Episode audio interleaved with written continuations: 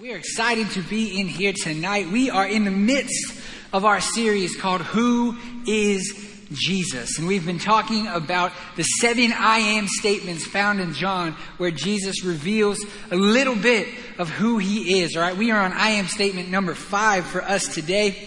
We're skipping around a little bit, but we've talked about how Jesus says he is the bread of life. He is the light of the world. He is the resurrection and the light. He is the door of the sheep. And today we reach, I am the good shepherd. All right, we're going to be in John chapter 10. And if you guys are note takers, which I so strongly encourage, all right, because, man, taking notes changed my life. All right, I'm going to help you out. There's just 2 big things that I want you to hold on to from today. All right, if there's more, that's great, but 2 big things. And that is, in this passage, there is a warning and there is a promise. There is a warning and there's a promise. And so we're going to look into that today. But before we do, I just want to tell you a little bit about myself, all right? When I heard that we were talking about, When I picked that we were talking about the Good Shepherd, I started thinking about, what is a shepherd, right? And as most of you know, a shepherd is somebody who is in charge of a flock of sheep. Now, I have never owned a sheep or a shep, if that's a singular sheep, I don't know. But I've never owned one, all right? But I currently have a little experience with leading a group of animals. You see, I have 2 amazing dogs. Their names are Baloo and Lilo. And Baloo and Lilo just had 5 puppies, all right? About 8 weeks ago, I think, we got a picture here. They're the sweetest little things, all right? I got another picture here, 3 of them together. Oh, there they are, all right? Now, they may look sweet. But let me tell you, okay? Let me tell you, these things are little tornadoes of bowel movements. That's what they are, okay? You wake up in the middle of the night. I figured out the golden one, she can howl, which is cool, but not at 4 a.m. And so she's howling at 4 a.m. I walk in, and it's like a swamp of dog pee in my kitchen. I'm like, this is disgusting, right? It's the worst. And honestly, where is she? Shout out to my wife for just constantly cleaning it and getting me through it. Because I would have been ready. I would have been done. Because let me tell you what happens, all right? They turned against me. They did, all right? We got a camera and we put it up facing down into the puppy pen. We were going to be gone for a week on a mission trip and we needed to check in on them, right? And all I needed them to do was sleep and eat and stay alive. And that's all I asked from them. All right. But then there was one day Amanda gets on the camera and she's like, it's not working. I was like, what do you mean it's not working? She goes, it was working and now it's not. It's just frozen on the last thing. And it says there's no connection to the camera. I said, well, what does it look like? Let's check the picture. So I look. And I see an empty nest, right?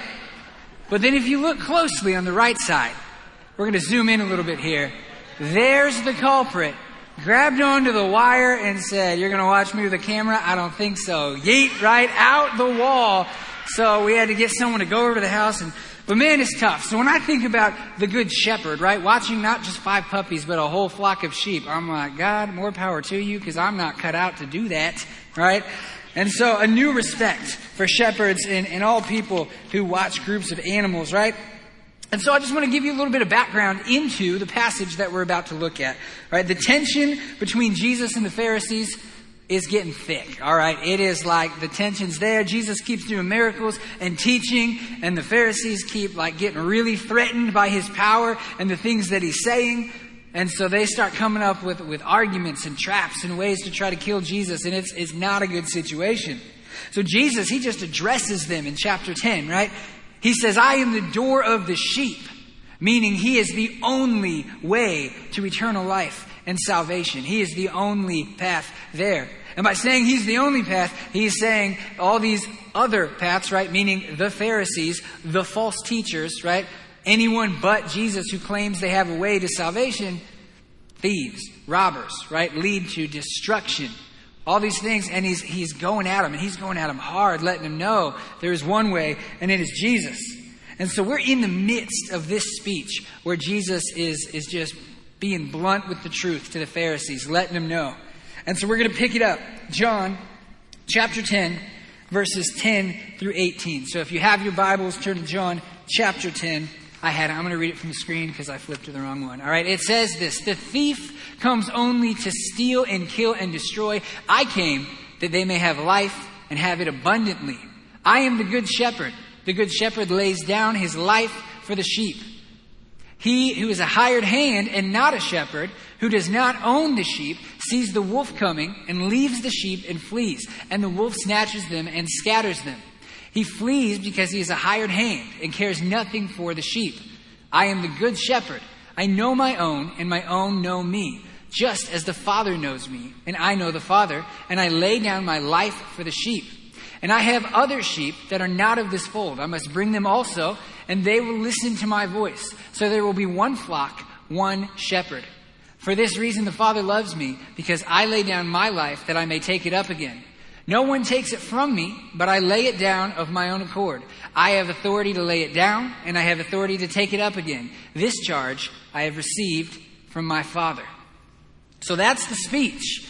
That's the end of Jesus going in on these Pharisees, and there's like a split decision at the end. But I really want to take some time and focus on exactly what Jesus is saying, because it may just seem like 8 verses talking about, yes, Jesus cares for us, but that's true.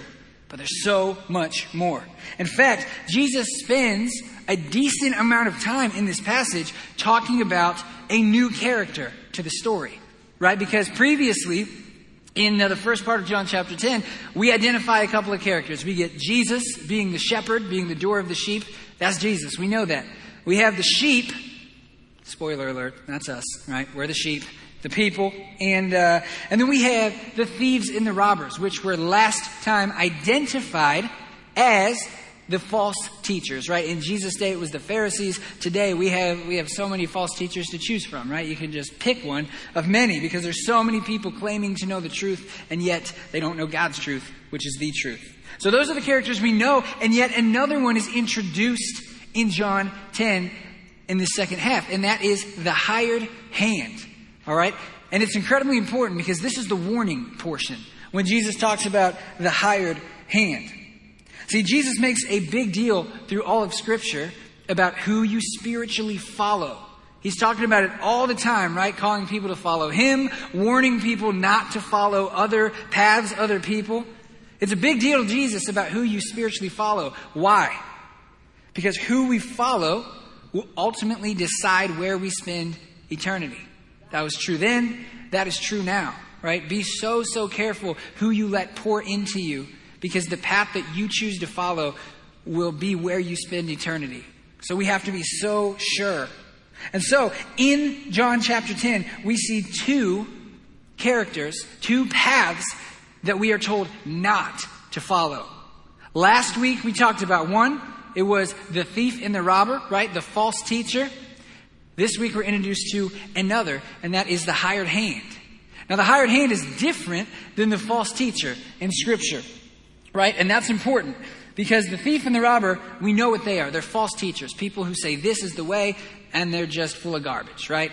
And so those are sometimes easy to identify.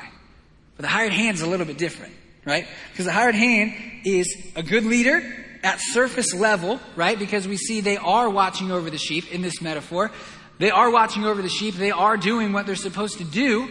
So we see a good leader on the surface with selfish motives underneath, right? Because it says when the wolf comes to devour the sheep, they don't stay. They don't care for the sheep. As soon as their lives are on the line, they're out of here, right? They have no care for their sheep.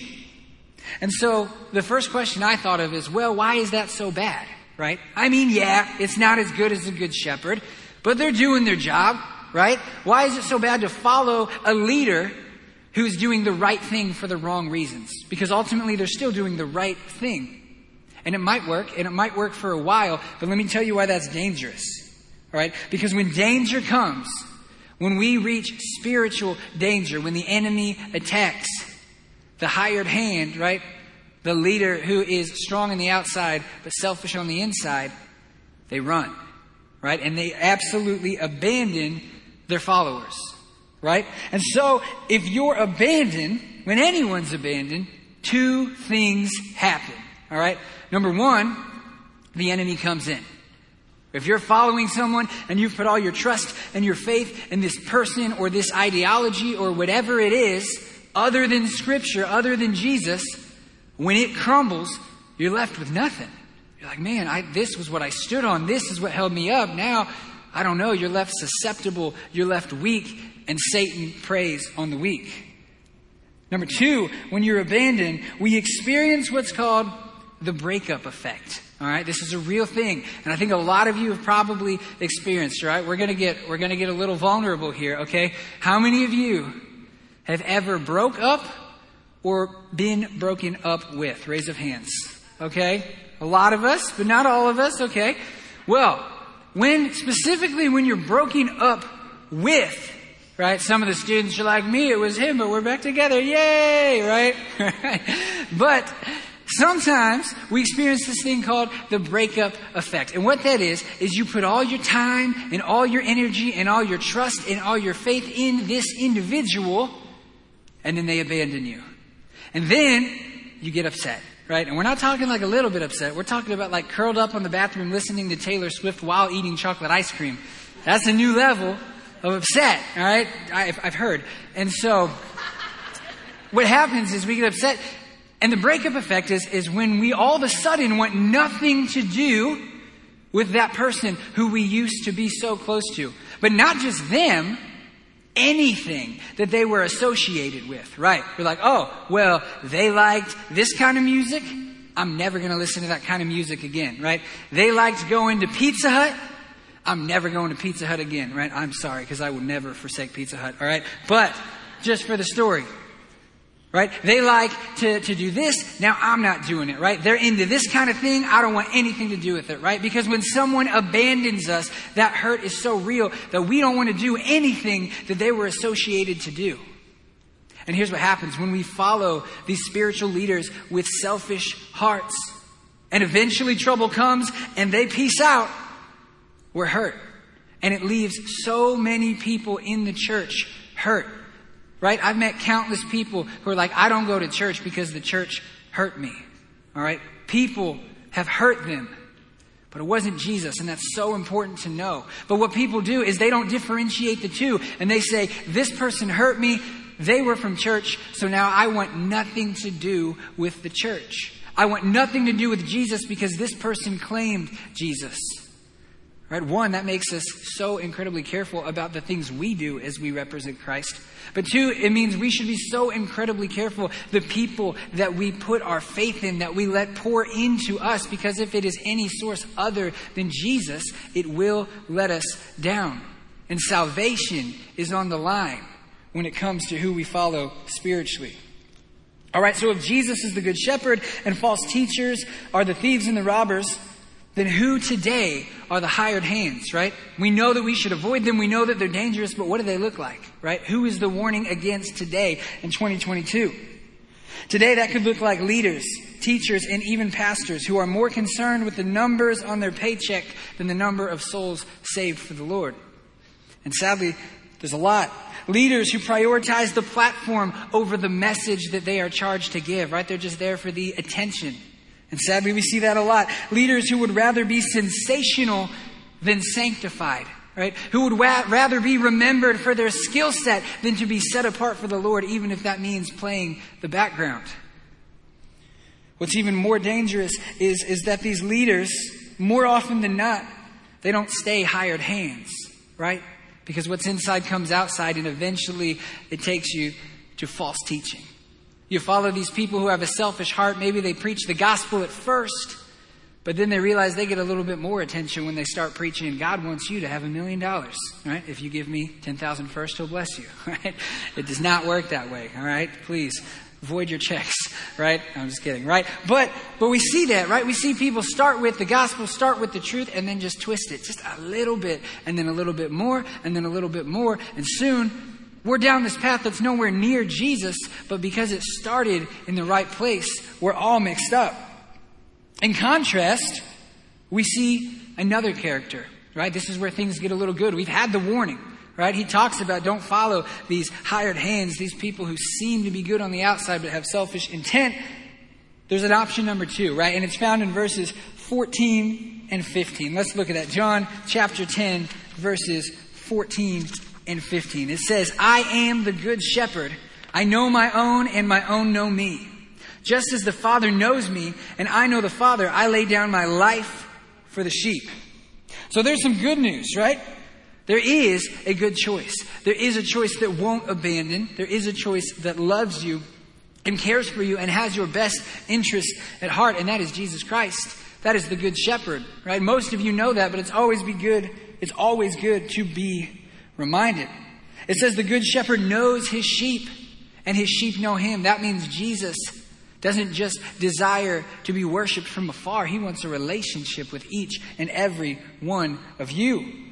Right? It says, in danger, he would lay down his life for his sheep, and he has done just that. Bottom line, the hired hand does not care about you, but the good shepherd does. And that's important to remember as we continue. So if we know that the hired hand and the false teachers and all of that realm is dangerous, leads you down the wrong path, and we know that the good shepherd leads you down the right path, how can we make sure we're following the good shepherd? And it seems like an easy answer, but it's not so easy when it's in real life.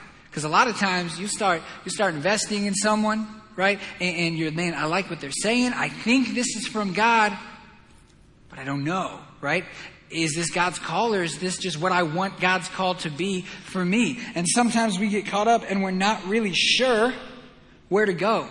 We're not really sure if this is Jesus' path or if this is the false teacher, if this is the hired hand, if this is just something. And man, it's tough. It's really tough. How do we differentiate when we are choosing which path to take in life? Which one is the good shepherd? Well, good news, the answer is in the text, verses 14 through 16. All right, we're going to read them again. It says this, verses 14 through 16. I am the good shepherd. I know my own, and my own know me. Just as the Father knows me, and I know the sheep, and I lay down my life for the sheep. And I have other sheep that are not of this fold. I must bring them also, and they will listen to my voice. So there will be one flock, one shepherd. Right? So it's interesting. In those two verses, we actually see that the sheep, right, the people, are trusted with two requirements. Right? The shepherd does everything else. Right? The shepherd protects. The shepherd lays down his life. The shepherd leads. But the sheep are given two responsibilities in John chapter 10. And that is, it says, the shepherd knows the sheep. That's fun to say. And the sheep know the shepherd. Now, a relationship is a two-way street. So in order for the sheep to know the shepherd, there has to be a little effort on the sheep's part. That means God wants to know us, but we have to also pursue God. We have to know our shepherd. That's number one. And number two, it says he calls his sheep, and his sheep listen to him. Now, that's not a word that I particularly have grown up enjoying to hear, right? But that's what we're called to do. Know our shepherd and listen to his voice. Those are the two tasks that we are entrusted with. So how do we do it, right? Now we know what to do.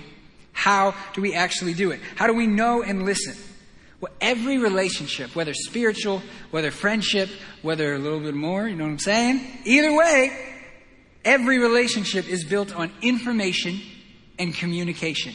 Those two things are at the heart of every relationship, because you can't build a relationship with someone if you know nothing about them. When you go on that first date or hang out with someone for the first time or meet someone, whatever, the first interaction is generally like, hey, my name's this. What do you like to do, right? I like to blow stuff up. What do you like to do, right? Me too. Let's just go explode some stuff. And now you know a little bit about each other. Information is so incredibly important in building a relationship. And there is also communication, right? Just knowing something about someone doesn't mean there's a relationship, right? One of my favorite wrestlers, John Cena, I know so much about him, but sadly I've never met him. So I couldn't say that I have a relationship with John Cena. There would have to be some communication, though I did meet Kevin Owens at the airport. I'm just saying, y'all know I did. It was on our last mission trip. It was so exciting. He's probably telling his friends he met me, whatever. It's fine, right? So information. How do we get information about our shepherd? How do we get to know the things about God? Man, if there was only like a manual or a book or a collection of books that had like a bunch of accounts of things that Jesus did and said, like maybe the Bible, right? That would be a really, really good place to start. And obviously, that's the Sunday school answer, right? Know your Bible so that you can follow the right path. But it's so incredibly true, especially today. Our students face so many tests in their life. People saying, this is true. This is what marriage looks like. This is what love is defined as, right? This is what you should do. This is what you should pursue. All of it passed off as truth, and many of it attempted to be supported by Scripture, right? People will twist and turn and make it say what they want to say.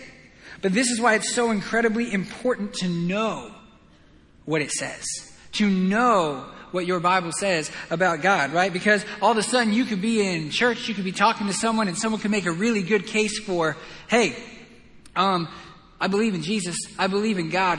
The Bible is more stories, all right? But I believe in Jesus and God. And you feel like, oh man, that kind of makes sense, right? We both believe in Jesus, but maybe the Bible is just kind of for reference. Maybe it's just stories, right? But if you know your word, if you know your facts about God, you know in 2 Timothy it says all Scripture is God-breathed, right? Not some Scripture, not whatever parts of Scripture I like are God-breathed, but all Scripture is God-breathed, right? If you hear somebody teaching and saying, hey, God loves you, right? I would agree with that, yes. God wants you to be happy if He loves you. I would also agree with that, right? Yes. Well, what would make you happy is money, right? And what would make you happy is success. And what would make you happy is putting yourself first and becoming the best version of you. And all those things sound amazing. And you're like, wow, man, I guess God wants that for me. But if you know your Bible, if you know the Word, right, you'll know that in Mark 8:36 it says, what good is it for someone to gain the whole world yet forfeit their soul? Man, but if you don't know, sounds pretty good, right? If you're leading someone and if you're following someone and they're leading you down a path of fear and anxiety and worry, and you're all caught up in the fear of everything that's going on, then you've forgotten that the Word says, for God gave us a spirit not of fear, but of power, of love, and of self-control. This is why you have to know what the Bible says. You have to know why you believe what you believe. Students, it's so incredibly important for you at this time when so many sources are telling you this is truth, to know what is actually truth. And it only comes from digging into the Word of God. Now, communication, that's simple. It's tough, but it's simple, right? It's prayer. Prayer looks like talking, being still, and listening. Right now, a lot of times if I were to be like, all right, repeat that back. Talking, being still, listening, right? But that little in the middle, right? Being still, that's hard. That's really hard. Because a lot of times we're like, God, I told you what I want, all right? And now I'm listening for you to give it to me. But we skip over that part in the middle where we're told to be still, to wait on the Lord. But here's the deal.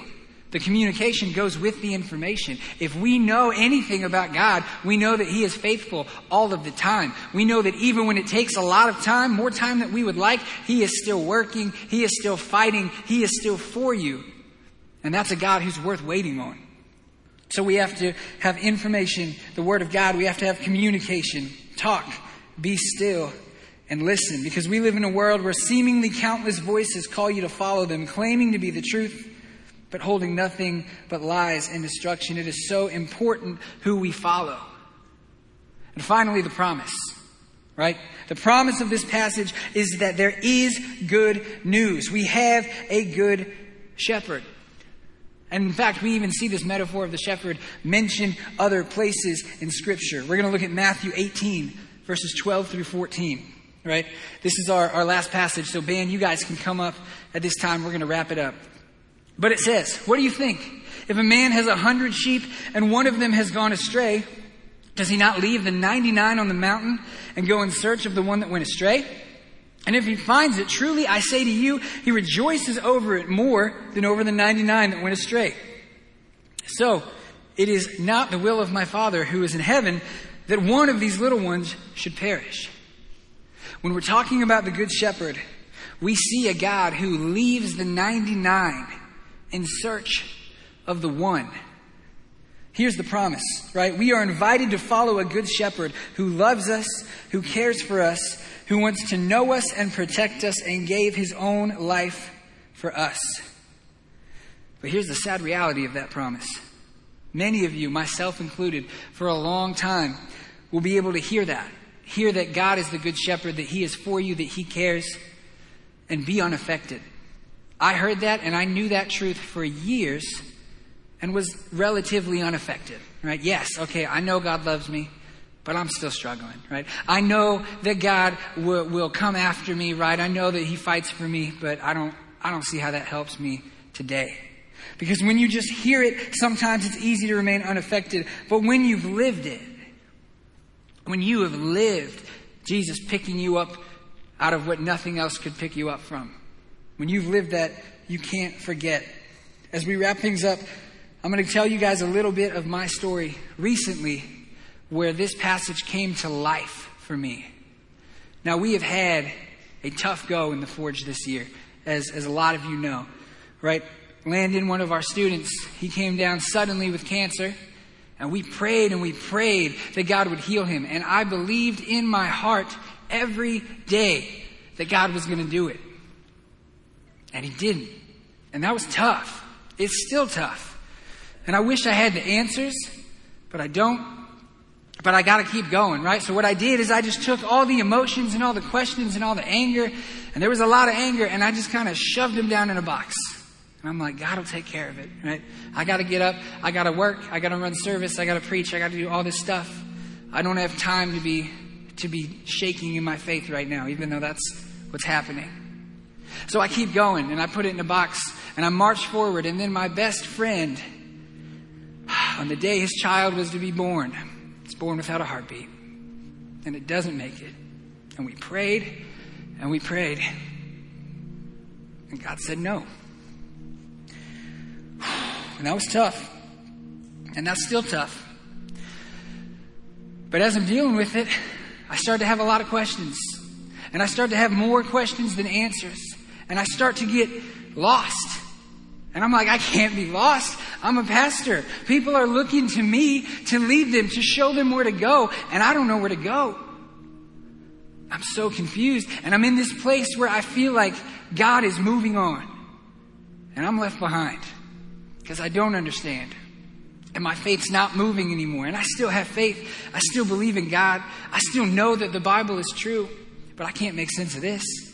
I don't know why he chose not to move when I know that he could move. And so I was left behind. I was broken. I was hurting. And I was keeping it all in. But I wasn't doing a very good job. It was getting tough for me to get in front of you guys and preach. And I didn't talk about it because I felt like I couldn't talk about it. And so I get up and I'm doing my thing, but I'm left with more and more hurt and questions. And I start to question everything. I'm like, I don't know if this is what I'm called to do anymore.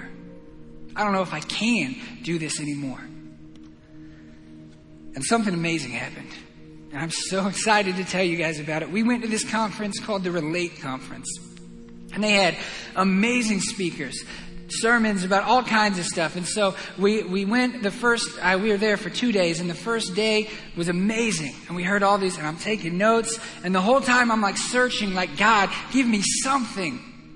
And he gave me a lot of good stuff, but nothing for the question that I had.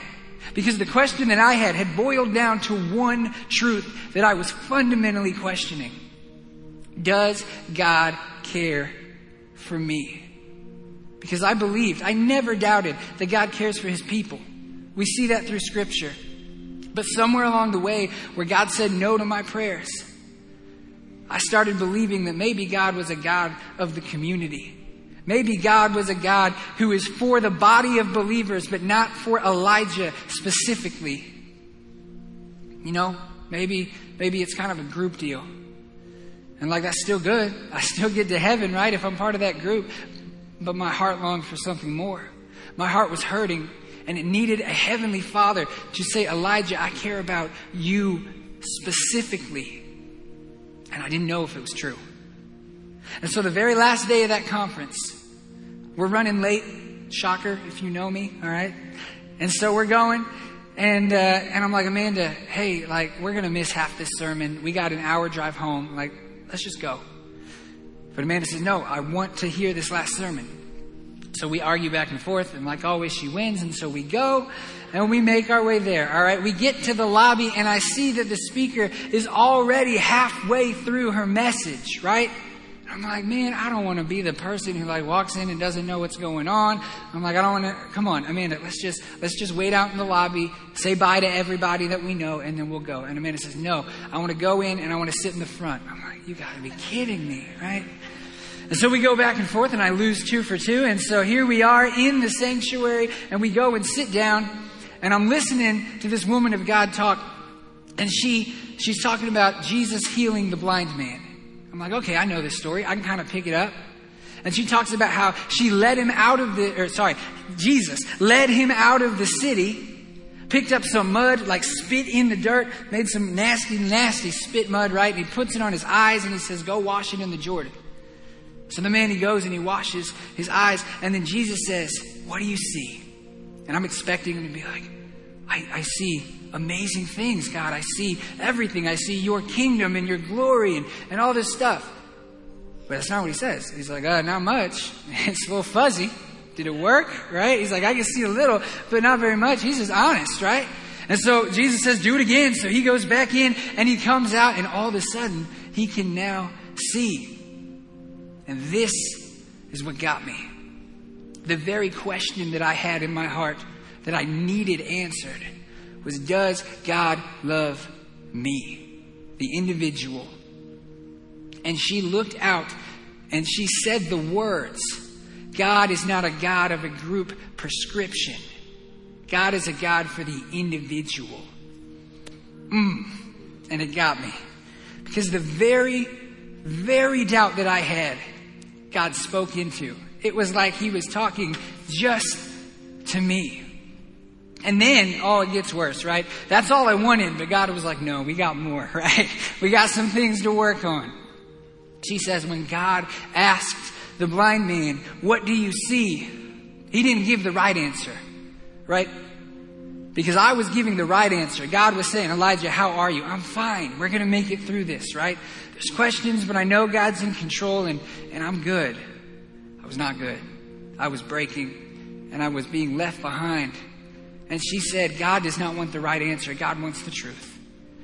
And there was an invitation time and we went up and I just gave it to God. I said, God, I am so lost. I don't know why you said no.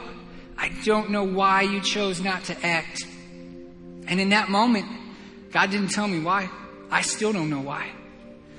But what God did is just let it out. Right? And I cried like a baby in front of a whole congregation of people, but they were crying too, so it worked out, right? And I just let it out. And there I was. I didn't have any answers that I didn't have before, but I was resting in the peace that comes from knowing God cares for me. He cares for me. And I love that. And I needed that. And someone here needs it tonight. And I firmly believe that because we go through life, right? And we just try to hold it together. And we tell ourselves we're fine. And we tell ourselves that we're making sense of everything. But if we're honest with ourselves, if we stop giving the right answer and we give the true answer, we're like, God, I don't know. I want to believe, but this is in my way. Right? I want to forgive, but I got to hurt so bad from what this person did that I just honestly don't know if I can get there. Right? I want to follow you, God. I want to live the life that you've given me, but this anxiety, this depression, this fake smile I put on every day, it can't go on forever. Guys, tonight, Jesus wants you to know that he is the God for the individual just as well as his church. He loves his church, but he loves you. He loves you personally. He is the good shepherd for you. He will leave the 99 to pick you up in your problems and bring you back because he cares about you. And that is such an amazing promise. Guys, so tonight we have an invitation. It's not an invitation for your life to get any easier from this point on. It's not an invitation to find answers that you've been searching for a long time. Because maybe you will, maybe you won't. But there is an invitation to find peace, to find calm in the storm, in the arms of a good shepherd who is faithful, who is loving, and who cares for you. We're going to pray, and then we're going to worship. And when we worship, guys, we invite you to experience that peace. Could you do it from your seat? You could.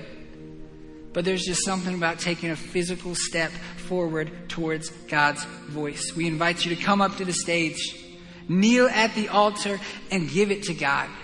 It might come through tears. It might come through celebration. But if you go, it'll come. Find your peace today in the arms of the Good Shepherd.